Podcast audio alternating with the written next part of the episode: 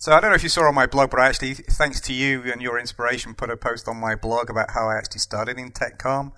This is Content Content, a monthly podcast featuring the people behind the content.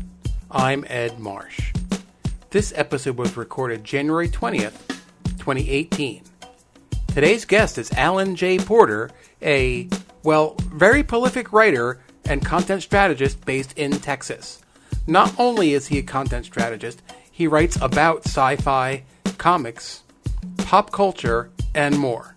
Let's put it this way. Growing up, I was, uh, from about the age of seven, I wanted to write, but um, I can't spell to save my life. Um, and unfortunately, there was no such thing as spell checkers back then. Um, so uh, I was actively discouraged from becoming a writer while I was at school, and I was told, uh, go be an engineer because you like taking things apart. You like cars and planes and things like that, and ships and motorcycles, so go be an engineer. So uh, I, I said, well, isn't there any sort of job that I could do both? You know, sort of write for engineers. And I was told very s- firmly that there is no job in the world that combines engineering and writing.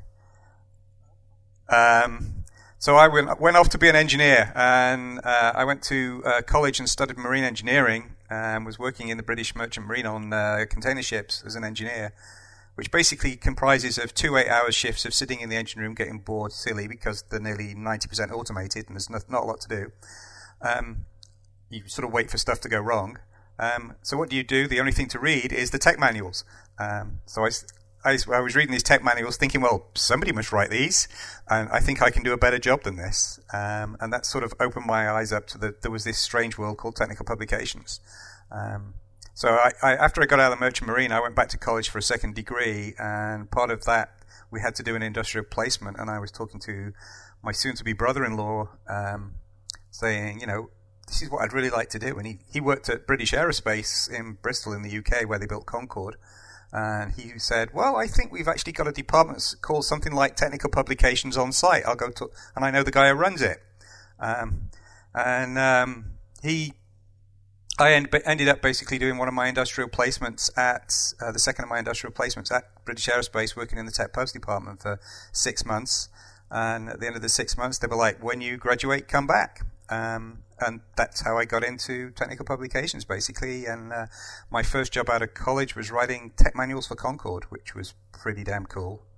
Um, and then um, it was literally in the days when cut and paste meant that you had an exacto knife and a tube of glue in your, in your desk drawer. Um, there was no computers, um, and I knew something about computers because part of my degree had been computer science. Um, so I ended up becoming sort of leading them into computerization. I ended up becoming the editor for a while, and then I ended up actually running the whole department. I ran a uh, tech pub shop of 100 plus people, authors, writers, spares engineers, um, for a, for quite a while. Um, and then a couple of my vendor companies were merging and they were putting together a new Tech Pub Services company. And they basically said, Do you want to come along and help us build this um, new Tech Pub Services company? So I, I, did that and I was actually reselling some graphic software that was based in the States, um, telling the company for years what they wanted, needed to do with their graphic software. And they called me up and said, uh, We're thinking of redesigning our product suite. You've been telling us for years as VP of our user group what we should do with it. Do you want to come and help? And I was like, well, if you sponsor me for a green card, I'm going to come for three years. And they said, okay. And we've been here 22 years now, so I think we, we sort of like it. Um, we've been in the States 22 years now. Um, and since then, I've sort of worked um, for various uh, vendors. Um, that company got bought and basically killed. So I've worked for various vendors in the tech pubs world around uh, content management systems, graphic software, publishing, um, and then I ran my own um, consulting company, the 4Js Group, for like seven years, uh, doing content strategy, marketing, tech pubs. Um, and then through that, I ended up at Caterpillar um, as their content marketing manager for several years and took early retirement from there at the end of 2015. And then I've been working in um, content marketing and product marketing for the last couple of years. Um, well, it wasn't quite state of the art. I mean, this was uh, mid 80s. Um, so uh, Concorde was getting towards the end of its life, but still everything was still done with, um, you know, paper and pen. And, you know, we, we would write the uh, the stuff in longhand on legal pads, and, and then it would go to a secretary or a typing pool, and they would type it up. And if we needed to squeeze an extra page onto uh, extra line in there, they would ch- change the size of the electronic golf ball to bring the font down one step so we could get an extra line in. And not, and it was literally uh, you know um, cut and pasting, strict do, cutting, uh, printing pages out and cutting new pieces of text on and pasting them on to uh, thing, uh, use uh, old phrases here like uh, lay marks, which were things for camera ready copy, where you actually had the page laid out physically and then it went underneath a camera plate and they took a camera plate and then they printed it and it was all loose leaf. Um, so yeah, everything was uh, huge loose leaf manuals. We had a huge rack at the end of the uh, end of the building. We had a huge building with this big library at the back. You know, if we needed to change anything, we'd have to go into the rack and find that which pages were affected and stuff. So it was so right for computerization because it, everything was, you know, manually manually done. So yeah, um, and, and, from there we went into uh, that was just at the time of Airbus as well. So we were um, a big part of the Airbus consortium. So we got involved with um, bringing in computer systems, and that's really where I first got into markup. Um, I mean, we were doing SGML back then, but at the beginning we were still writing it on legal pads and actually handwriting the tags, and then somebody was sitting at a dumb terminal and, and putting it in. Um, so uh, I, I, got involved in the development of a lot of the early standards, which led to things like S1000D and DITA and stuff like that. Way back in the, I always joke I could spell XML when it was a four-letter word. Um, so uh, yeah, I, we go. We were doing our own tagging and schemas and stuff back then, with no idea of what was going to come down the line. It was just the best way to sort of pull in information from you know the the different um, national teams that were working on Airbus, because you had the English, the French, the Germans, and the Spanish all contributing content. So having a, a, a neutral tagging schema was the sort of the best way to do that. It's funny because when I started in technical communication, I started with XyWrite, I remember XyWrite. and I hated it. It was all this text based stuff, and I was used to a GUI. I mean, I, I had used WordPerfect for many years, but I used Word, and I'm like, why are we using all these codes to create content and, and do it this way? It didn't make any sense to me, but it's ironic that now we are coming back to that and thinking about docs as code and thinks as well, it was all HTML back then. It wasn't XML. Uh, XML wasn't even on the horizon. Um, and uh, yeah, I, when I became manager of the uh, of the publications team, one of the first things I, I did was say, you know, look, there's got to be a better way of doing this. Let's get it all computerized, and went out looking for SGML authoring and composition systems. Um, we did. Uh, so we went, we looked at all the all the guys you were talking about, um, XyWrite, CompuGraphic, um, Interleaf, all those guys. Um, we ended up buying a, um, product from uh, Mentor Graphics, um, who are probably better known for um, integrated circuit board design um, software.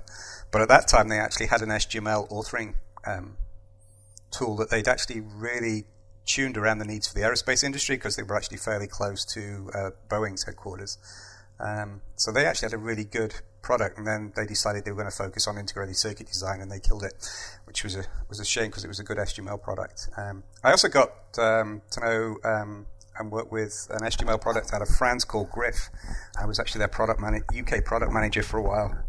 Um, so there, there, was a lot of early SGML tools around that have sort of consolidated over the years, um, which which was interesting. But yeah, it was very much we we, we could do that with our own sort of British aerospace aircraft. We, we had our own system, but for the Airbus ones, we basically had a mainframe and dumb terminal system, and where we would imp- we we built our own. We had um, two separate databases. There was the authoring database where we would go in and add the tags, and we would put in the effectivity. You know that this piece of information applied to this tail number or this modification on the aeroplane.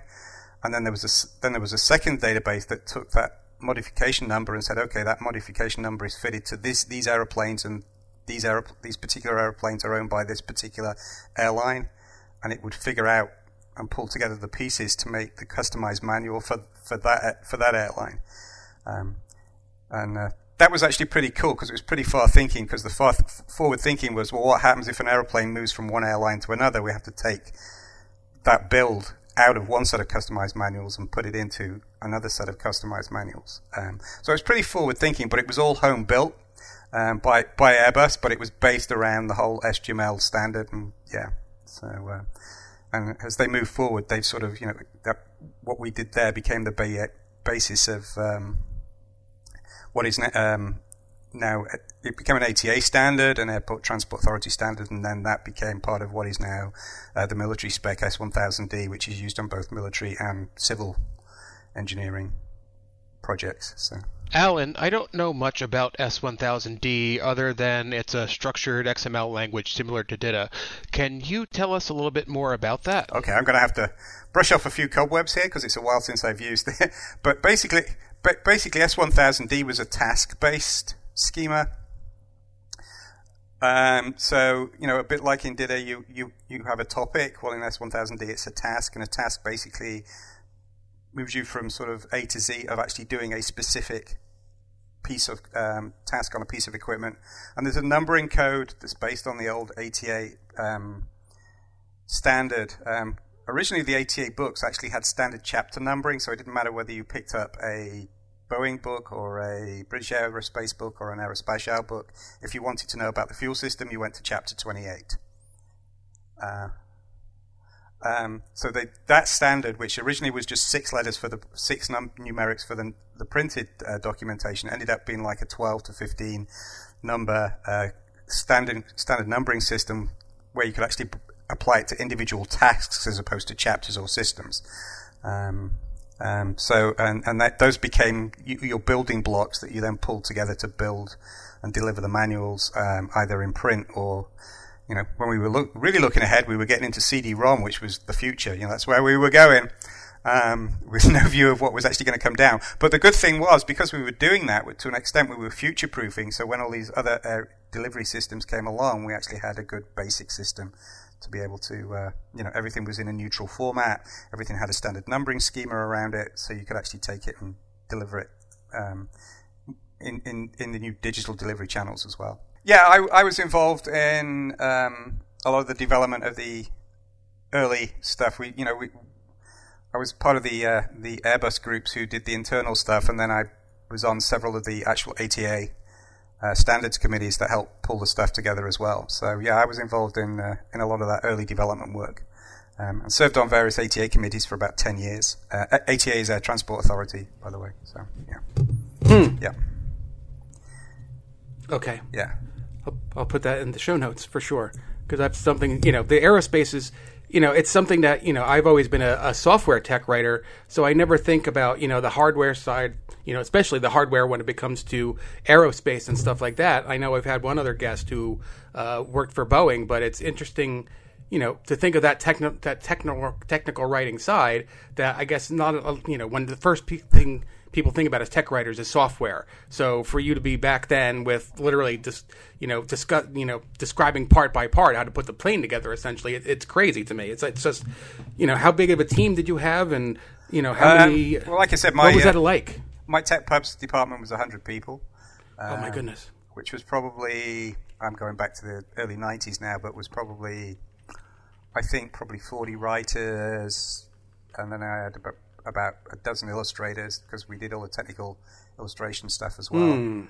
Um, and then probably about 30 spares engineers because we used to do the illustrated parts catalogs as well as the manuals. Um, um, so that's literally a breakdown of every part that's on an aeroplane, where it's located, its part number, how many you should have, what it's attached to. um, oh my god! So um, and then just sort of, you know, then just sort of admin staff and librarians and stuff like that. Yeah, so it's around 100. Then I had numerous um, sort of subcontract companies that sort of helped us through the peaks and troughs. I think at one stage okay. we were looking after 12 different air- aircraft um, in wow. my department. So, uh, yeah, we were shipping. Some, we were publishing something new every two days. Um, Holy cow! Yeah, because each airplane has like a 90 day revision cycle, but then there was like. Oh, wow something happened, you'd put out a, a, a, service bulletin or a temporary revision if something important happened. Um, so, yeah, there, there, was always stuff being published every couple of days. It, it was a, it was a high pressure, high profile Yeah, um, no kidding. So, I mean, just go, to go back to your point about uh, tech pubs and software, that's one of the things with my background that does bug me when I'm at STC or listening to folks talk about technical writing and they're just talking about software. It's like you do realize that there are thousands of other technical writers who don't write software documentation. They write stuff for physical things, be it you know your mm-hmm. IKEA instructions to cars, planes, trains, um, your washing machine, whatever. There are tech writers who are writing stuff about hardware, and there's probably just as many or more than there is in software documentation. But a lot of folks I notice when they talk about tech writing, they just mean software documentation. So hmm. I'll get off my soapbox now. now you know what I'm, I, I, hate to admit it, but I'm guilty of it too. So, um, you know, I you know I like I said, the first thing you think about when people say tech writer is you think it's a guy writing about software. But you know, so it's I guess the difference is now were you able did you have to go to the plane physically? You and your team and your writers have to go to the plane and and describe it or you know take pictures of every part or did you have to go through the plane and document everything or was it kind of handed to you? How did that all come together? Um, yeah we sort of did. Um, I mean mainly it was engineering drawings. Um, basically, and I've noticed this even when I was at Caterpillar, even though I wasn't in tech pubs, I was actually sitting next to the tech pubs people. So I, you know, I'd go obviously with my background, go and talk to them, and even there. Uh, until recently, basically, you know, a package of engineering drawings comes in with something that you need to document, and you have to work your way through the engineering drawings and figure out what needs to be done, how it goes together, how that affects the, you know, the, the piece of equipment, um, and then write it about that. Now, at um, when I was at Caterpillar, we actually in the building we, we were in, we actually had a teardown lab downstairs where they would bring in the new excavator or the new uh, you know tractor or whatever, and they would literally tear it down and take photographs and you know um, go through the whole you know write down the whole process with the with the machine there.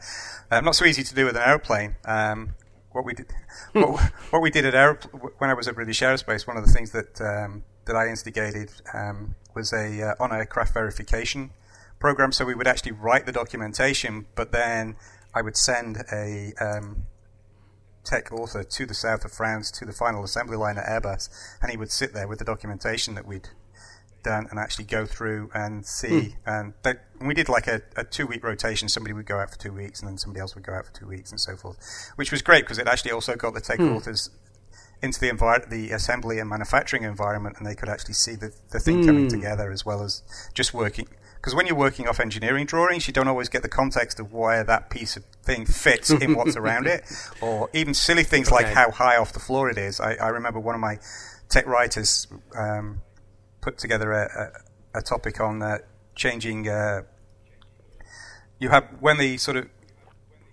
some, a lot of aeroplanes have a, um, a, fan that you can drop out. That actually, if the uh, auxiliary power unit fails, they can actually drop a little fan out the, out of the, the belly, and it has a little propeller on it. And the idea is that the, the wind would basically spin the propeller up and then recharge the auxiliary power unit. Oh, wow. Um, and he he wrote a, oh, a piece geez. about how you would maintain that. And the first thing he wrote was, you know, put a, uh, a six foot um, gantry underneath to stand on. And I was like, you do realize this thing comes out of the belly of the aeroplane, and there's actually you know, once it's down, there's actually only four foot of clearance. A guy stood on the ground could actually maintain it, but but he'd looked at the engineering drawing, and the engineering drawing, you know, looked like it was a six foot gap. So, um, you know, actually getting folks out onto the assembly line or the manufacturing line was uh, was a, a, huge plus, um, and it was good from a quality point of view as well. You know, that we could actually check what we were doing. So a bit like QA in software, you know, but you're actually doing it with a with a big piece of equipment. So yeah. Yeah, very large piece of equipment. So when you moved to Caterpillar, I mean, did you realize, hey, you know, I like the uh, hardware side of it? Was it, or was it just kind of that's just kind of where your career led um, you? I mean, to these big, big hardware yeah, companies, essentially. That, I, I, do like big machines. I'll be honest. Um, I love machines, um, so I like being around them. I like I like being around people who are around them. At Caterpillar, I was actually my job was actually in the marketing side, but uh, I, I definitely but it was more technical marketing. Um, my my team um, ran basically all the content systems that did, delivered stuff to Caterpillar's digital platforms like Cat.com or their e-commerce site, and we did a lot of stuff around um, developing uh, virtual 3D models for augmented reality and stuff like that. So even though I was on the marketing side, we were still very heavily into the technical stuff and working with the machines and getting an understanding of the machines and stuff. I I know, now know more about soil and how to dig soil than I ever felt I ever needed to. um, but uh, that was yeah, that was a fun gig. Um, so yeah, I, I, just like being around machines, but I, I love software too. I think um, you know technology, computers, and digital stuff is equally fascinating, and I the, the combination of where, where we're going with the, with the two working together, um, I, I, find is uh, mm. you know, very interesting as to the, the dynamic as to you know what, what's a, an owned piece of machine as opposed to a leased piece of software, and where does the software, where does that interface, physical and digital interface, sort of fit, and how does it work together? Um, and it's interesting that a lot of companies are not really thinking about that digital physical interface. They're not seeing that there's a handoff between the two, or that the two are, are so tightly integrated. It's oh, we do this digitally, we do that in the, in the real physical world, but they don't think it from a customer mm. experience point of view. They don't think about the fact mm. that, that, that that sort of experience should be a seamless handoff, or that the things should work together. Um, I, one of the stories I, I tell um, when I'm at conferences and stuff around this is my fridge a few months ago, uh, about six months ago, developed a leak. Um, mm. so I went online um, to see if I was still in warranty, and you know, I, I put in my you know um, my account number and the fridge I had, and it was like, yeah, you're still in warranty. Uh, still in warranty. What's the matter? And I was like, it's got this leak, and they're like, okay, uh, to verify this, we need the serial number of the fridge. So I was like, okay, went out to the kitchen, opened the fridge, found numbers on every sticker I could, put them into the website. kept coming back, not valid number, not valid number, not valid number. So I was like, okay, so there was a 1 800 number. I called them, and they're like, uh, yeah, you do need your serial number so we can validate the warranty. I'm like, great, where's the serial number? She says, on a sticker on the fridge. I was like, yeah, where on the fridge? She said, on the back of the fridge. Hmm. You mean the back of the fridge that's against the wall with a bunch of cabinets around it? uh, yeah. So are you basically telling me to dismantle kitchen cabinets and pull my fridge out so I can find the, the, the sticker with a serial number on it that you want me to input into your website so you'll validate my warranty. I was like, that ain't gonna happen. I'm not dismantling half my kitchen just to. so why don't you put the sticker inside the fridge door? Oh yeah, that's a good idea. Um, so you know, it's this this thing is you know they want it for the website, but they didn't give any thought as to where that information was right. on the physical device.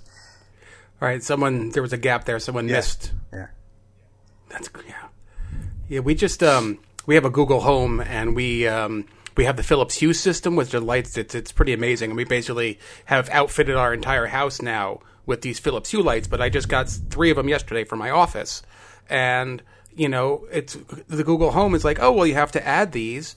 Um, so go to you know go to add devices or whatever, and I hit the plus sign, and it's like okay, well you're already registered with Philips Hue, so you know you you have to unlink your de- basically it's unlink your device was the only option. So of course I go and Google it, and you look and everyone's like, yeah, I had to unlink and relink, and I had to rename everything, and of course halfway down it's like, yeah, all you have to do is go to say okay Google you know, um, sync Philips Hue, and it adds the new light bulbs. And of course, no one tells you this, and it's counterintuitive in the app. So it's, you know, I mean, obviously, you know, it's uh, it's not less limited to the physical world, but it's frustrating that that experience of, oh, okay, like you said, the physical with the with the digital, you know, so there's apparently some disconnect there still. yeah, like. generally because they're in two completely separate siloed parts of the company. Uh, mm. You know, the, it's. Uh, they're not really talking. And, and, you know, more and more companies are talking about trying to think about this. You know, a seamless customer experience. It doesn't matter who in the company you, are talking to or where you should. It should be, the, a, you know, a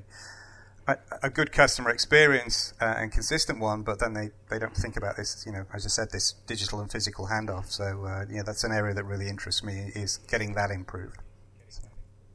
Now, what kind of digital is there? Like, is there in like a Caterpillar, something one of their products, like a bulldozer or whatever? Is there, you know, have they included, you know, like tablet interfaces or UIs or anything oh. in those kind of products? Oh, yeah, they are. Some of them are very, very sophisticated digital machines.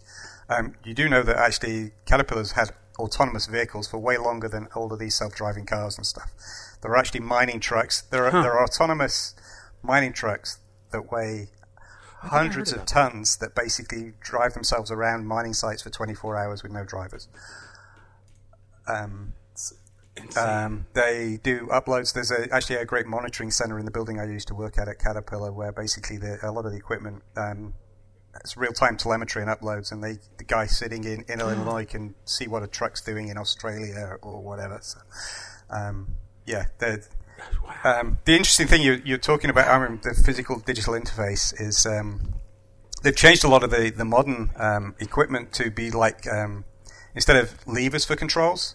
Um, they're actually most of them are joysticks now because of the, of the generation that's now oh. driving them and operating the machines is used to having a joystick. So they're actually moving away from oh lever God. controls to, to joystick controls and, and um, screens. Yeah. Um, some of them are, are, great. They can they can figure out, you know, what's how many passes they need to do, what angle the blade is going to be at, and the machine can figure that out and figure out the multiple the optimum number of passes to level ground of a certain size and stuff like that. that yeah, Caterpillar is very big into digital, and um, as I said, my team was involved in developing or helping develop some of the sort of um, augmented reality um, proof of concept stuff as well.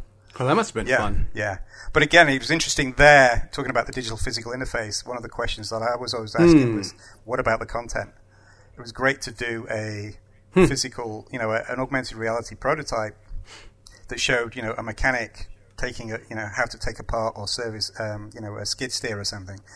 Um, but it was great to do that as a one-off. But how are you going to scale the huge volume of technical mm. documentation so it can present be presented in that sort of format? Because it's a very different way of approaching a task. It's much more of a very shorter step, a lot, a lot more shorter steps than you would put in a manual. Mm. There's also a lot more basic information. Like mm. in the manual, it would be you know remove panel one, two, three, four well, in augmented reality, it's like you have to know where the panel is, what sort of screws it is, maybe show a screwdriver going into it to show which way to. Um, oh wow! Um, you know, so it's th- th- there's a lot more steps involved, and then how do you actually scale the content to deliver that? And then how do you deliver it with a machine? Are you are you going to send a set of augmented reality glasses with every machine that comes off the production line, or are you going to make it an upsell added on bonus. Uh-huh. Um, so this this whole Internet of Things is great, but the whole idea of how you scale the content to drive the ultimate experience, I don't think anybody's quite worked out yet. Huh? That's. Oh, I mean, I was thinking, you know, you don't think about that. I was like, okay, you know, I mean, be oh, you send you know one line of text at a time in a task kind of thing, you know, as a structured thing. Okay, you send one line of task at a time, but you're right. How do you you know how do you say oh here you need this screwdriver or that? It's just, I mean, I you, just you, the th- yeah. The possibilities are amazing. I mean, it's just I'm trying to process this and think about all the ways that you could do this in so many different ways. That must be my God, I, it's a completely different way of thinking about content. It is, and a diff- completely different way about thinking about the task because you tend to make certain assumptions about the level of knowledge of, of people. Um, you know, again, in the aerospace industry, um, depending on where you were selling airplanes, um, depending on the number of how you put in, what level of information that you put in. So again, with things like XML and HTML, that's where you start coming up with putting conditional text around it. You know, this is for an expert. This is for, mm. a, you know, this is for a beginner. This is for somebody who's who's passed, you know, maintenance course one, two, three, and this is for a guy who's, you know, only been at the company for six months and isn't allowed to, you know, work on fuel systems or, or whatever. You know, so um, and then that mm. goes into things like how do you match that to maybe somebody's login. You know, when they log into the maintenance system, it, it's like, oh, I know who you are. I know what you've taken, courses you've passed. Therefore, you'll get this this sort of content, this simpler content. And then, oh, you're an expert. You've been here 15 years and you know everything. You, you're only going to get the, you know, the basic tool. You know, the high level um, information because you don't need the detailed stuff as to you know where the panels are or stuff like that because you know it because you've been through X, Y, Z training course.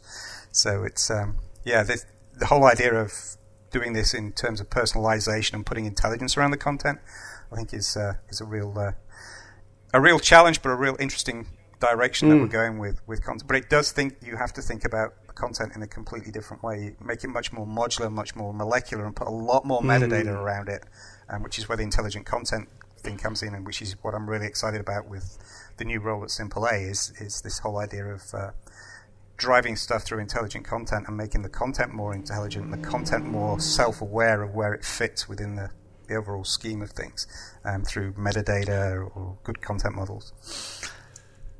So, how granular do we have to be now, and how do we have to, as writers, how do we have to think now to say, okay, you know, this is this could be used in a manual, or it could be used online, or it could be used by a mechanic, you know, with augmented reality glasses or Google goggles or whatever it is. How you know how granular, how much how much micro content do we have to think about now? Is it sentence by sentence? Is it you know paragraph by paragraph? How granular are we? I going? mean, it could be if you. I mean, you're talking about Google Glass. and What was? Um, I think the, the limit there was 64 characters on the first iteration of Google Glass. Uh, um, Okay. I, I may be wrong on that. Maybe it may have been more than that, but it was a very small amount of real estate. Um, and you, think about the sort of you know the amount of real estate that's available on your phone, or you know as we move towards augmented reality and think you know heads-up displays in your spectacles or whatever, the amount of real estate to present something is getting smaller and smaller. So yeah, you have to think in more and more granular stuff. Um, you know, I, I was on a call the other day. and Somebody was talking about something, you know, information 4.0 and molecular content, um, going down to very short pieces of, of content that you have to think about. Um, so, you know, I mean, I, I actually think uh, things like Twitter and that are a great um, training ground for doing things like that. Um, I always say every tech writer should be on Twitter. I hate hate the fact they've gone up from 140 to 280 characters because actually trying to figure Oh, out like how to say something concise and get the meaning over in 140 characters was great training to get towards using granular, uh, producing granular Hmm. uh, content. Um, and of course, you've got the other thing about thinking about content that's going to be reused. You can't um, use con- a, a lot of um, statements like you know you can't say as above or as earlier or see below Yeah. or you know because Hmm. you, you've got to be able to take that piece of content and look at it completely divorced from anything else and still understand it and understand what it's talking about. Um, uh, and realize that it, you know it may be step two in your process, but in somebody else's process it may be step four. Um, so you, you you've got to again put a lot of metadata around it and a lot of management around where that piece that content ends up being used, which is something we don't always have control of. Um, you know, once it's out on the on the web, it can be picked up, copy and pasted, put into wherever. Um, so you don't always these days you don't have necessarily have control of that final delivery mechanism. Yeah, that's for sure. Yeah, I agree with you. I um I make sure that you know because you never know. It's, it's trying to future proof, like as below or see the following. It's like you never know where that content is going to be. So you know, it's I I try to eliminate that as much as possible in my docs because you never know how it's going to be assembled in the future or you know how we're going to reuse this Yeah. stuff. But um And, and when you start adding in things like chat chat bots and that, that, you know, they're going to pull information from your Yes, content and yes. use them in a, hopefully in a conversational mode, um, which could be in, in a completely different order than the way that, that you've thought about it. So.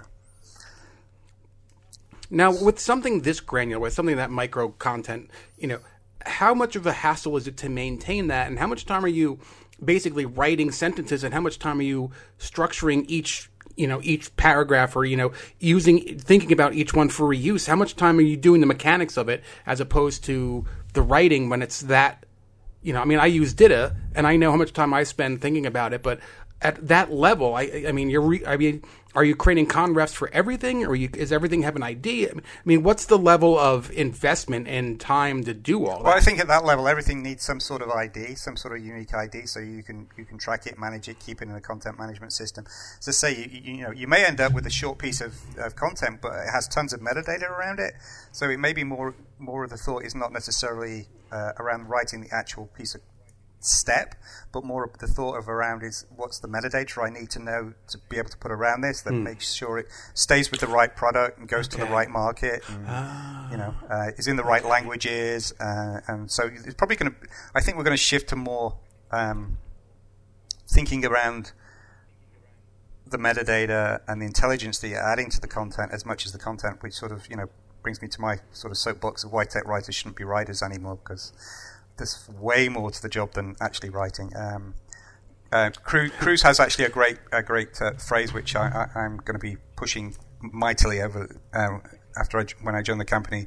Um, is content engineering. Um, I think that's where we're moving. We're not techni- we're not tech writers anymore. I think we're more content engineers, and that's what we got to start thinking around. Is uh, you know, content is you create the content, you create the content widget, but then you've got to engineer where it's going to end up and how are you're going to make sure that the right piece of content ends up in the right place to the right customer at the right time.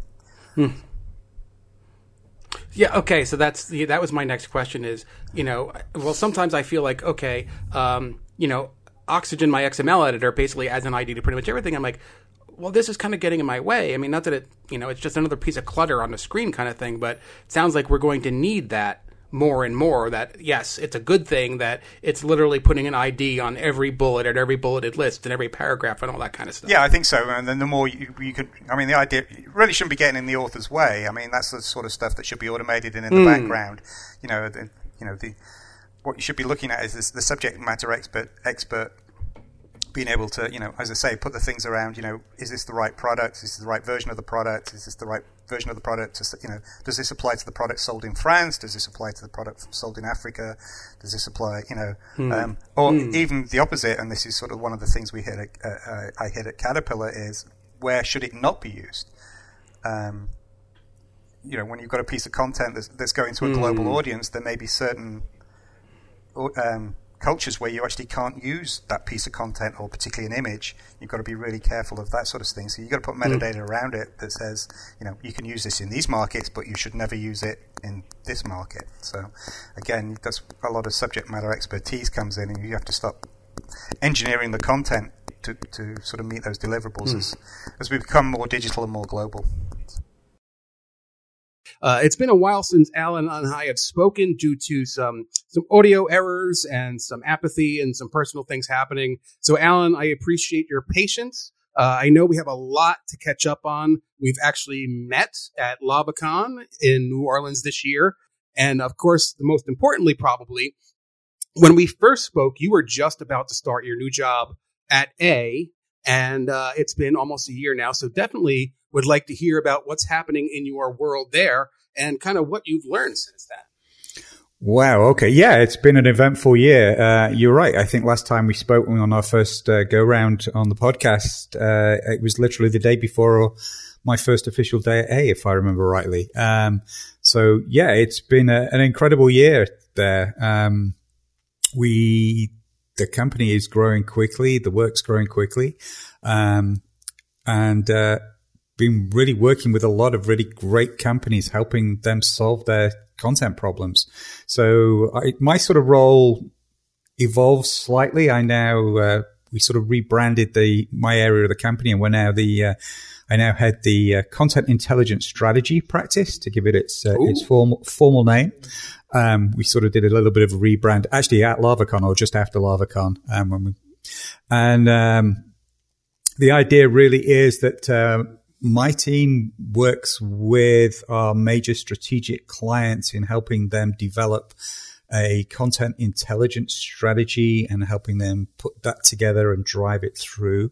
Um, we have over the last 11 months uh, worked with a lot, variety of very large companies in high technology, healthcare, insurance, um, and a bunch of other things, some of which I can't really talk about. Um, but uh, in, in to really uh, get some major corporations, we're talking, you know, sort of, sort of, you know, Fortune 10, Fortune 150, Fortune 100 companies, um, pretty much all household names, um, get to grips with content as an asset, taking a holistic view mm. of hmm. content and looking at moving um, them towards um, the, the concepts of structured content, uh, reuse, and seeing content as an asset. Um, so it's been a very interesting 11 months.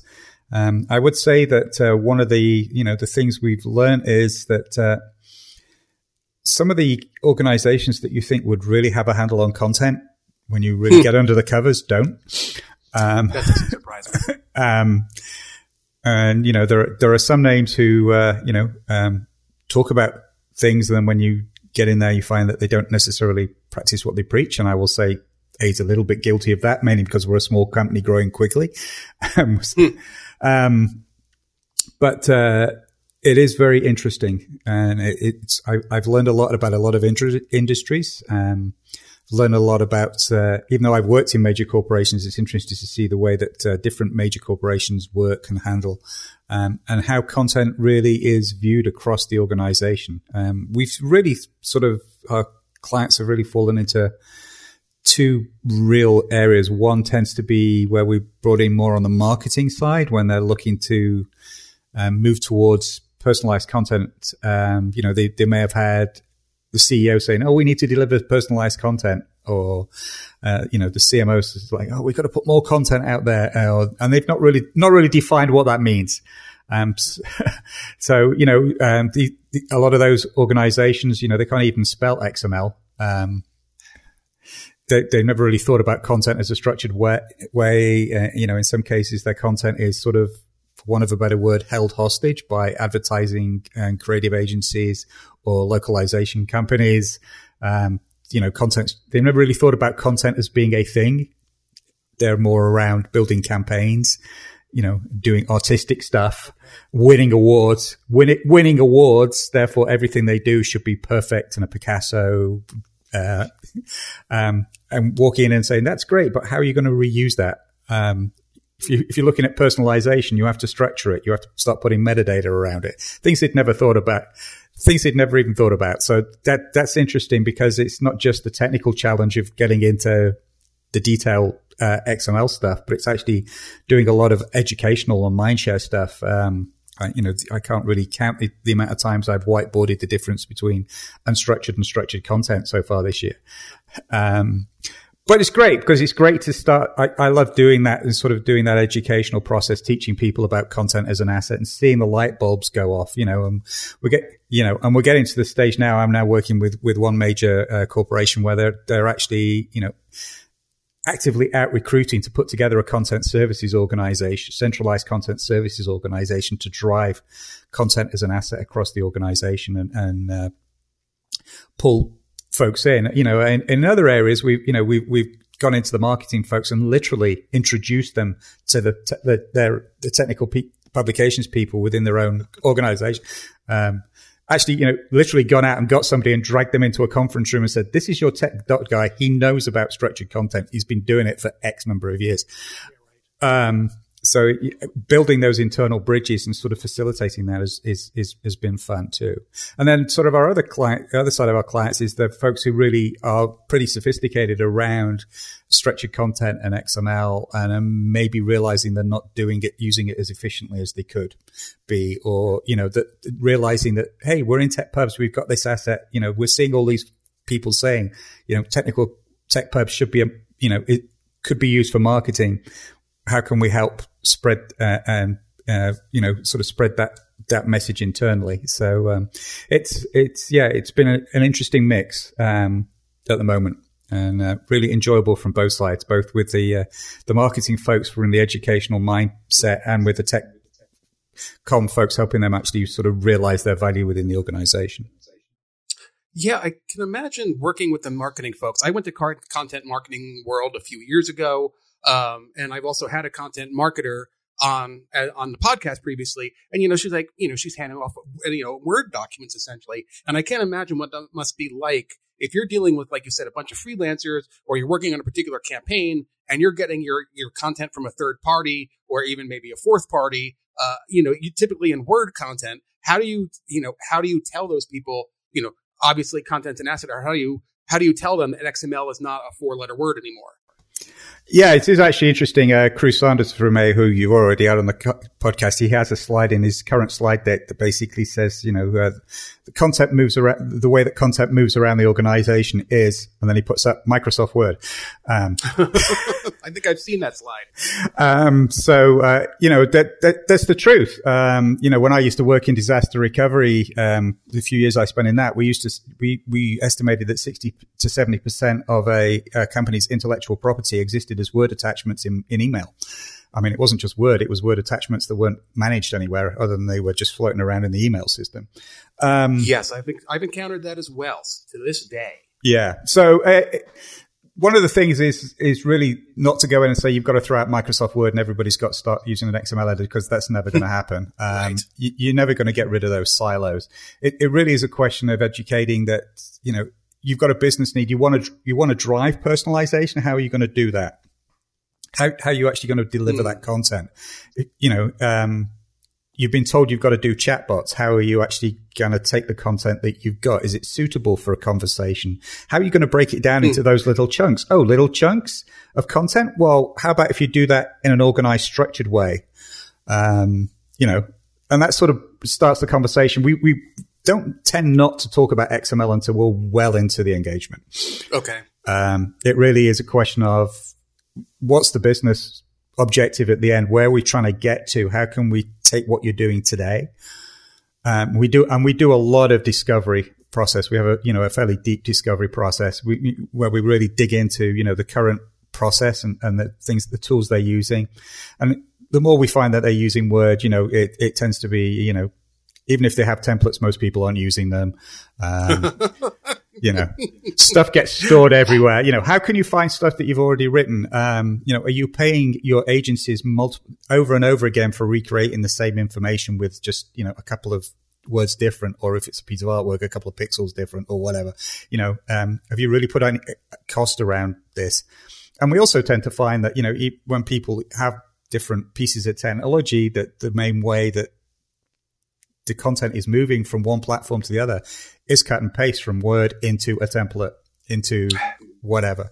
Um, I think one of the uh, the clients we did, we found that uh, their authors, and these was in the healthcare industry, so these were highly paid authors. A lot of them were like doctors, were spending 50, 40 to fifty percent of the time doing nothing more than moving content, cut and pasting from Word into systems. And we tend to find that most companies, it's around 30% of the time is just being spent moving stuff around. So you, you can have those sort of business related discussions without even mentioning XML. It's like, right. You know, we can help you define better ways of doing this so you can actually take that content, create it once, reuse it, move it around the systems, build bridges to the systems, have it move between the systems. And oh, by the way, the technology to do that is something called XML, but don't worry about it at the moment. this is, you know, we'll, we'll help you figure out the, the, uh, the business process for doing it first. Um, and then we get into the XML discussion. Yeah, when we meet with our clients, and they're all internal, but of course they're not technologists. You know, we tell them that we put it into either our structured format or our source format, and they kind of understand that. So, like, yeah, we we as much as possible leave the XML and the DITA out of it. But um, thankfully, people get it and they understand that it takes time to convert. But uh, we have actually found that there's a Word to DITA plugin. I think um, it was oh god, who wrote it? Um, anyhow, I'll put it in the show notes. But a great um, Word to DITA conversion process that does with styles. It's a plugin to the DITA Open Toolkit, and uh, I found that really really useful for taking Word stuff and and converting it into DITA pretty easily. Uh, yeah, and there's a, there's a few of them out there that do that, and I, I know some of the CCMSs they have now are looking at you know coming out with word like interfaces on them for, mm. for you know we're, we're, definitely in the um, we're seeing the, sort of the rise of the uh, the subject matter expert author rather than necessarily the the dedicated technical author, um, particularly in some of the mm. you know as we're in the in the marketing space as you're moving folks to uh, structured content. Um, you know, you really need to figure out a way to actually enable those uh, subject matter experts and the people who are, you know, experts in their industry or understand that, you know, their, their customer base, how to write uh, structured content in a way that, uh, you know, can then be reused without having to sort of retrain them all to be tech authors because we don't want them to do that anyway. So. True. But I think, you know, the good news for me is that, you know, after 25 years in the business, people are finally coming around to realize that content is actually an asset now. And it's, uh, you know, I think it's kind of exciting. And I think 2019 uh, has a lot of promise in that regard. And like, hey, people are finally seeing, um, you know, the, like again, the value of what we're doing or the value of the content and using it or reusing it as an asset in the firm and not just in the tech pubs department. Yeah, exactly. Uh, you know, it's it's. I think we we talked about this before, but it, it really is one of my areas uh, of focus. Having worked in, you know, a foot in both camps in both tech pubs and marketing, that uh, right.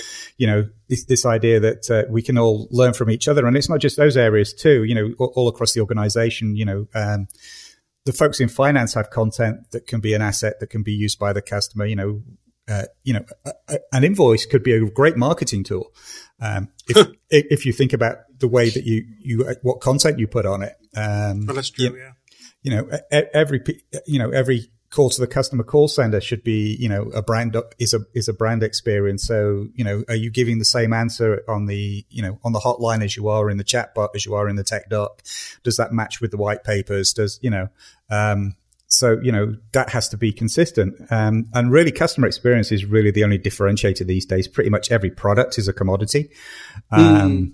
Um, so customer experience really, um, a lot of people don't shop on based on price anymore. They shop based on customer experience and brand loyalty. Um, and, uh, you know, what drives customer experience and the customer engagement? It's content, be it text, video, imagery, audio. Um, you know, content really is the thing that differentiates any, any company these days. Um, and a lot of a lot of companies are starting to realize it. Um, they may be realizing it in pockets here and there. Uh, and where where we at A, I think, really differentiate ourselves is, you know, we tend to be brought in to help solve or drive one particular business uh, need. But when we come in, we're like, okay, we'll, you know, we can work on that, but how is that going to fit within the holistic view of content across the organization and the enterprise? And let's make sure that whatever we, we don't design another silo to solve one particular business need. Let's think about how we can actually design a, solution for that business need in a way that can be expanded and used across the organization. So we, we like to take that holistic view. So. Right, and I know when uh, I, we had Cruce on and we had a great conversation. I'll also link to that in the show notes. He was saying that you know they were trying to get content into the C-suite, and now is that? I mean, I'm curious to know where this uh, realization of content as an asset is coming from. Is it coming from the tech pubs department? Is it coming from marketing? Is it coming from C-suite? Is it coming from somewhere else? Where do you find that coming from? Um, it's, it tends to be a combination. Um, I will actually say it's coming from the customer. I think it comes back to customer experience.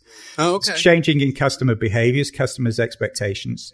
Um, I think a lot of it's driving from that. It is interesting that certainly throughout the year we have seen our points, our sort of project sponsors uh, get r- grander and grander titles. We actually just just um, started a, a, project with a with a new customer. Um, and our project sponsor there is the CEO, and he wants to be involved in the workshops oh, nice. and and stuff as we drive forward. So you know that literally has top down um, sponsorship. So uh, you know we've seen a couple where we you know the, the, sponsorships come from the CMO or VP level. So we're we're starting to see more and more of that awareness as as we drive forward, um, which is great. Um, but I think a lot of it really is coming from the the customer expectations. You know to to engage uh, with and keep ongoing relationships with the customers is, you know, what do the customers want? What questions do they want answered? How do they want um, demand said? It's in, it is interesting because, you know, several years ago it used to be, oh, you know, the, the CEO's got an iPad and says we must have a website that works on an iPad. um, and, and, now it is getting more to, like I said, uh, primarily things like, you know, how can we deliver the right content in personalized for the right customer segment mm. or the right series of customers. Um, so d- there definitely seems to be that customer viewpoint is is really driving it, and it also helps if you have folks internally from tech pubs and marketing mm. also, uh, you know. Spreading the message that content is an asset, and then hopefully it can sort of meet somewhere in the middle, uh, and you can find those sponsors who've got budget to, to actually make, you know, um, identify projects that can actually drive business value through content and actually yeah, get budget for it. So. Yeah, I want to talk about a little bit. You know, going back to the education side because education is big for me. I used to teach marching band, and I used to love it. Uh, you know, when the light bulb went off, like you said, the light bulbs goes off, and I've been trying to do that internally. And you see people like like finance people. I work in the finance field. You see these finance people get excited about content, and it's like and structure. I'm like, wait, what's going on here? This doesn't make sense to me. But you know, it's it's it's really exciting to see that you know that people are seeing this and seeing the value of it. And you know, why don't you tell me or tell us a little bit about maybe some of those light bulbs that you've had gone off? Like, oh, at, at a certain point in someone's education, like, oh, this all makes sense now. Do you have any uh, good success stories?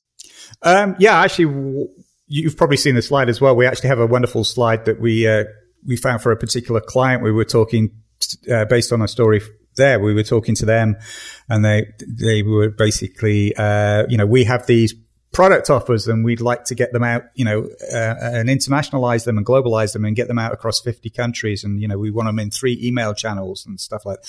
And it's like, okay, well, well, let's do the math. And it's like, so we found out that, uh, you know, they had like one concept, this idea of a piece of content called an offer, and then they sort of put that into like five different product bundles, um, mm-hmm. and then you know each of those five product bundles went across three channels, and then they went in different variants and 50 different language, 50 different sort of languages. And it's like, so that uh, we did the math and that actually turned out to be 18,900 and something variants of that one piece of content.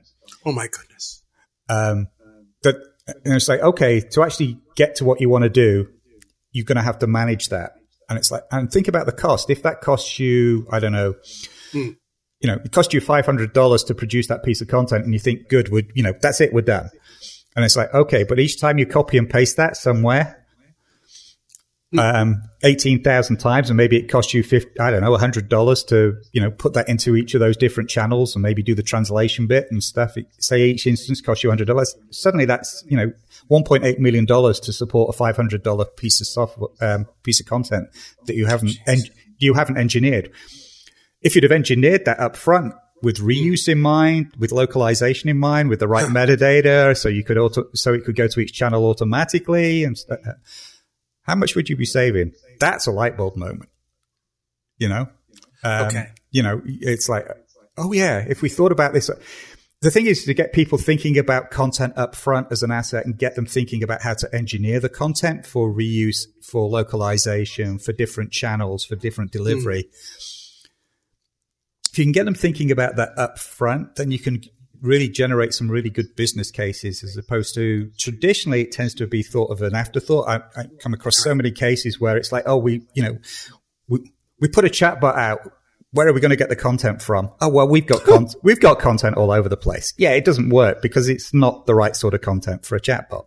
Or, you know, I, have been involved with several, um, augmented reality um, things where, yeah, you've got great graphics and it looks really cool on this proof of concept. Where are you going to get the content from? Oh, well, we just hand wrote it for this proof of concept. Okay, but you've got a thousand products in your product, in your, you produce a thousand products. So you, how are you going to get that content for those thousand products? Oh, yeah. Okay. We didn't think about that. so yeah, if you think about it up front, well, perhaps if you structured it and, you know, um, and put the right information around it, you could do stuff with it. So again, it's a lot, a lot of, it's really getting people to think about content up front and engineering the content, structuring the content, building things like metadata models and semantic models around it, thinking about what they call stuff, what, what, uh, target markets it's going to go through. So those are sort of light bulb moments. You know, localization is always a good one because people are, oh, you know, we're, we're going global. Mm. You know, oh, we're going to do it in Spanish. Which version of Spanish? What do you mean, which version of Spanish? There's 32 versions of Spanish. If you're selling to Mexico, that's very different than selling to Spain. uh, oh. Um, so, you know, um, it, it, it's sort of having those sort of conversations, getting, asking a lot of those questions around, you know, what's the purpose of your content? Why are you creating it? What's the audience? What's the business need? Where's it going to go? Just as importantly, where's it not going to go? You know, right. there are certain markets maybe you don't want or are not allowed for your content to go, particularly, you know, working in the financial industry. There are certain, you know, places that content is not allowed to go. Same within the healthcare. You know, mm. what's the review process? How's it going to be reviewed? You've got to think about all those things up front. Um, so really a lot of the light bulb moments, particularly with sort of higher level sponsors really do come from being able to put the business case around the content, either in terms, uh, and generally not in terms of the cost of production, but the cost of maintenance, the cost of updates, the cost of delivery. And then, you know, ideally you want to get to the point where you can, I think we talked about this last time, where you can actually put value around it and say, you know, that that content is going to generate X amount of revenue mm. or, you know, a certain percentage increase in revenue or bring, bring you, um, you know, more customers in a certain locale or in a certain segment. Um, or, you know, it's going to reduce the amount of time that folks are on support calls because they're, you know, they're finding more of the right content that they need at the right time. Um, or even looking at content that's within an organization, if you start taking that holistic view, you know, could that content itself become a revenue generator? Have you got it amazes me the, the amount of companies we go into and we look at stuff and we're like, have you ever thought about licensing this out to somebody else, you know, other folks in your industry? Because this is really good stuff. And it's like, oh, you mean we could, people would pay us money for the content that we've written for ourselves? Probably. Hmm. Um, so you, there, there are all those sort of aspects that you have to start thinking about if you start thinking about it from that holistic point of view. So, uh, so yeah, a lot of those light bulb moments really, uh, to be honest, at the end of the day, come down to dollars. So yeah, um, yeah, I guess that makes sense. But it's interesting because you know it's it's the holidays here in the states, and I've opened up a lot of manuals and a lot of gifts, and in the past couple of months with you know multiple translations, and some of it is is is just kind of hilarious. And I'm sure there's plenty of websites that'll document this as well. But it, will be interesting to see if that changes because it seems like the manuals that are being that are being shipped these days are thinner and thinner. And well, they're thicker and thicker, but only because they're supporting multiple languages. And I wonder how they're all supporting that or if they're just not. Um, yeah, I actually tend to find the ones where you get 11 languages on a tiny piece of paper folded up into, you know, um, in, in, the box, um, tend to be some of the, the worst stuff. Um, yeah. I, um, and people never read those anyway. You know, you, you tend to think about it, you know, more, more people are going for intuitive, intuitive UI that then mm. really takes you to, uh, you know, if you want deeper information, you can go find it. Um, a, a lot of, a lot of, uh, companies are uh, looking at you know shipping less phys- physical media uh, and putting people more to the website um, or even websites are declining now, aren't they? So it's it's actually more towards uh, you know uh, mobile apps and social media stuff, um, and actually mm. just presenting it in their own language. You know, I think we're, we're really getting away from the idea of providing you know a document with every language in it to having a customer experience where the, the first interaction somebody has with your product or with your company is in their own language anyway. Mm. Um, hmm. Rather, hmm. rather than here's a thing in 11 languages, it's like, okay, you know, you've self-identified as a French speaker. Here's everything in French online or on the app from, from day one. So. Well, that's a cool thought. I that's interesting because I've seen, um, you know, a lot of apps these days or a lot of like new phones or whatever. You know, you get you get it and you turn it on. It's got an overlay or it walks you through that. And I'm wondering if that's something that would be managed. You know, if that you know, especially for translation purposes, I wonder if that's man- being managed, um, you know, centrally as well, or if that's if that's structured or not. That would be really interesting to see if it's like contextual, like you say choose your language, French. Okay, the overlays are in French or Japanese or English or whatever language that would be. I wonder if I wonder if that's a thing. Um, yeah, I think it is. Um, um, you know, a, a, lot of it is done via IP addresses from your your, your machines, hmm. um, which is a little bit of a, a misnomer because uh, somebody lives in a particular uh, laptop is is located in a particular country doesn't necessarily mean they're a native speaker of that country. Um, mm. Well, that's a good point. Uh, you know, it could be that you know you you know you're in the US, but you you know your your native tongue is Spanish, but you're going to get it in English unless you you know identify. Um, huh. Like like on the phone, press one for English and two for Spanish. Right. Um, but uh, you know, if you think about it in Europe, uh, it's even more. Just because you know so, somebody lives in Germany doesn't necessarily mean they're a native German speaker. They could be a French engineer living and working in Germany, so they might want to see stuff in French. Um, but at least it's the first step in terms of thinking about, you know, um, identifying where you are. But obviously, you know, if, if I think, and this is sort of getting towards where we're, we're, we're verging into sort of creepy territory, but it, it, happens because it happens with advertising. Um, based on your behavior, we'll get to the point where it's oh. like, well, okay, you know, you're consistently selecting the French translation of a website. So why don't we just default to giving you the French first? Hmm. um, you know, um, because they know everything we do online anyway. Um, right. I mean, but that's a useful, that's a useful, that's a useful way to do that, know, to use that information. I mean, you know, there's various reasons on all these social media sites that are taking, you know, all your information and who the hell knows what they're doing with it. But okay, if it's smart enough to say, hey, you're in Germany, you've got a German IP address, but it looks like you're losing, using everything in your browser in French, we'll make French your default. That I think would people would find useful, and that might be a good example of customer experience. Yeah, exactly, exactly. So, uh, you know, and part of that comes comes down to uh, you know also understanding the culture of your customers. Um, mm. You know, when I when I worked at, uh, at Caterpillar, um, the equipment manufacturers, you know, if you look at their website and go to the um, language choices for Africa, you'll see Chinese in there. Um, and it's like, why would we supply Chinese for the African website? Well, understanding the industry and the culture, actually, the large proportion of the construction workers in Africa are Chinese, huh. uh, Chinese immigrants. So um, that's why you see Chinese on the Caterpillar website for Africa. Um, so again, it's, it's, it's sort of understanding your customers, understanding the culture, understanding um, you know your industry and the audience that you're trying to actually engage with as well, um, and provide that experience in the right language. So, huh? That's yeah, that's interesting. Um, so yeah, so I mean, it's it's almost 2019. Uh, I'm going to wish you and everyone listening a happy new year, even though by the time this is out, it'll be probably past then. But um, what's looking forward? What are you looking forward to in 2019? I know you're uh, pretty prolific on the side. Or you have any books or anything coming out? What uh, what's happening with you in the future here? Um, okay, well, keeping with the with the uh, the content industry stuff, um, one thing I'm actually really looking forward to is I'm actually running for vice president of STC in 2019. Hey, congratulations! Thank you. Well, I got through the nomination or phase. good luck.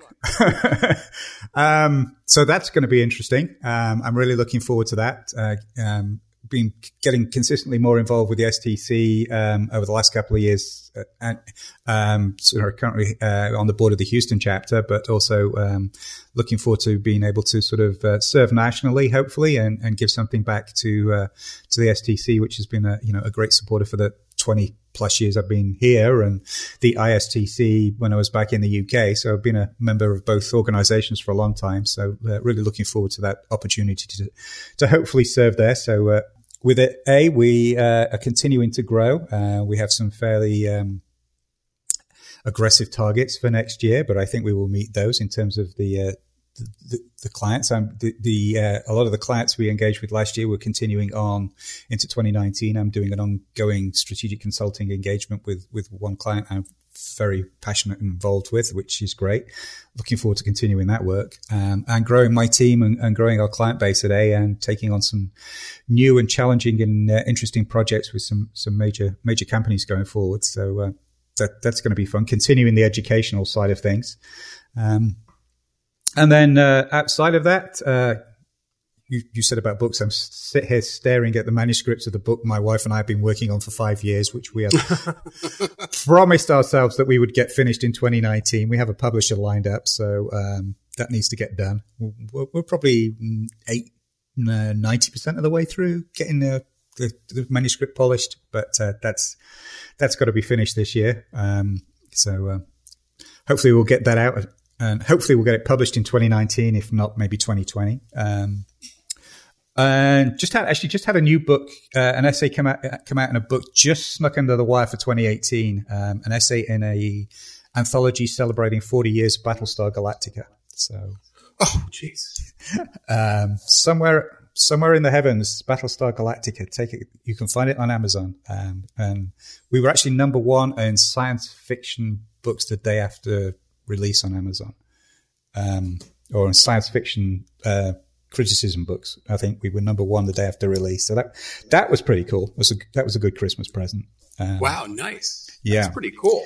Yeah, I, was God the original one. I was with Boxey and and everyone. I you know Starbuck and Apollo and everybody. That was I was like prime age for that back then. And I love that show. I could not get enough of it. I never got into the new one. My wife did, but I never never really got into the new one that much. Oh, but, well, um, I was more into the new one of my essays about the uh, the much maligned, uh, controversial um, finale of the new one. So, oh. um, so yeah, I got I got that. Um, I think that's, and I suppose I really should finish the book I'm meant to be writing for XML Press too. Um, so, Richard, if you're listening, I'm sorry. Yeah. That's funny. I was going to say, hey, Richard, by the way. Yeah. Um, anyhow, it was good talking to you again. You know what? This is the last thing I wanted to talk to you about. Um, I know you also have a IndyCar and Formula One podcast that you do. Yeah. Uh, I think you're going to pick that up a little bit more, but it's interesting. You know, we spoke a year ago before the IndyCar and F1 seasons uh, came along, but I, I, went and listened back to our, our prior conversation And um, you predicted for Formula One, you predicted, uh, predicted Lewis Hamilton. I predicted Sebastian Vettel, who was my sentimental favorite. And of course, uh, you were right with that one. Oh, good. That's good. And then um, with uh, the 2018 IndyCar series, I was actually at Pocono and Sonoma this year. And oh my God, Sonoma, if you've not been, well, they're not going to be there next year, but what a great place to see a race. Uh, I've been to the track, but not actually for a race. I, I stopped by there one time when we were in the area, but uh, yeah. Yeah, the most amazing thing was I'm driving and I, I rented a Miata because I had to. Um, I drive a Miata, so you're fine. There's nothing wrong with that. I drive a Miata. So. oh, I, I could not believe how responsive that car. I had so much fun driving in Northern California. Um, but it's crazy because Sonoma Racetrack, you go into it, and one side of the mountain, there's like sheep and and cattle and stuff on the side of this mountain, and on the other side is the racetrack, and it's just crazy that this is this is Northern California. Um, but it was a great place to see a racetrack, and now I've done some some hot lapping in my sim racing with it. But um, interesting enough, you said that your favorite was Rossi, Alexander Rossi this year. Uh, but you said, you know what? Scott Dixon will probably end up winning it. So you know what? You were absolutely right. Oh, I'm glad. I'm glad because I could not remember what I'd said back in January. So, uh, so yeah, it's so funny to listen to. It. Of course, I'm uh, you know, I said Will Power, and I'm actually wearing my Will Power shirt that I got from Sonoma today. Um, and uh, my sentimental favorite was Sebastian Bourdais. Um, Will Power won a very triumphant Indianapolis 500, so I will take that. But uh, Dixon, of course, had another spectacular, consistent, amazing year as he always does. So maybe oh, I will see you at the track. Well, if you do, we'll have to get together for more than just at the track. But uh, well, yeah, that that's would, for sure. yeah, yeah. I, I hear a. Uh, I hear there's a good uh, beer, um, good beer selection there in Austin, Texas. Oh, we have a ton of microbreweries. Yes, my and my son-in-law is a, a beer critic, so he can uh, he can show you show you around. Yeah, yeah. That, right. That's what that's what he did at college. He was the beer critic for the for the college uh, magazine. when I was in college, there was not much to review. It was uh, how, how, cheap beer can you get? What is the cheapest beer that you can get? So I guess times really have changed. Yeah. So uh, yeah. That, so yeah, that would be cool. Thank you for plugging the podcast. If any of any folks want to listen to that, you can find it. We we are part of the. It's called Open Wheel, and we are part of the White Rocket uh, Entertainment Network. So if you just Google White Rocket Entertainment, you will find the Open Wheel podcast on the feed there. All right, awesome. Well, I think we have enough here. It's been a long, uh, a long time between recordings, but I think uh, you know it's been interesting to see how your role has changed from just starting at A to uh, to finishing things up. So, Alan, thanks again for your time. Uh, really appreciate it. Really appreciate your patience uh, on take two or take three or whatever take this was. So uh, thanks again. uh, you know, it was really cool to be, you know, really cool to be able to see you in Lavacana and meet you actually in person for the first time. Um, but always great to talk to you.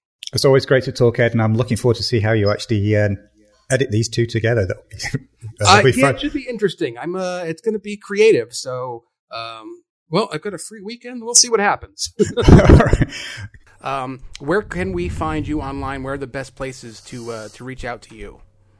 Okay, uh, TechPubs wise or content wise, you can find me on Twitter at, at the Content Pool or okay. the Content Pool, thecontentpool.com Here's my sort of TechCom um, website and, and Twitter. And personally, you can find me at Alan J Porter on Twitter or alanjporter.com. Is actually has all my uh, writing stuff and links to all my various uh, online activities.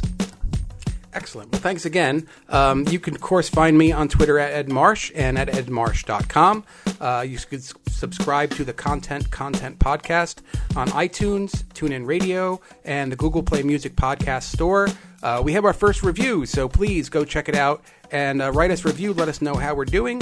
Let us know maybe some future guests or give us some feedback. We would love it. Um, you can always go to edmarsh.com slash podcast to subscribe using your favorite podcasting client.